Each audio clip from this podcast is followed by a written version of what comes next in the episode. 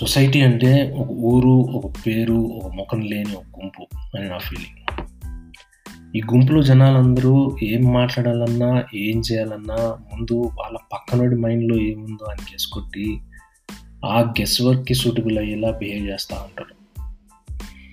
వాళ్ళకి తెల్లంది ఏంటంటే ఆ పక్కనోడు కూడా వాడి పక్కనోడి మైండ్లో ఏముందో అని గెస్ కొట్టి ఆ గెస్ వర్క్కి సూటబుల్ అయ్యేలా వాడు బిహేవ్ చేస్తున్నాడు అని.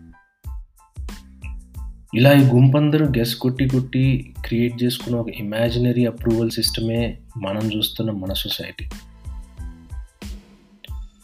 మనం తిరిగే మనం ఉండే మన చుట్టుపక్కల ఈ గుంపు స్ప్రెడ్ అయి ఉంటుంది. ఈ గుంపు మనల్ని గెస్ట్ చేస్తే పర్లేదు కానీ మనం ఈ గుంపుని గెస్ట్ చేస్తాం స్టార్ట్ చేస్తేనే గుంపులో కలిసిపోతాం.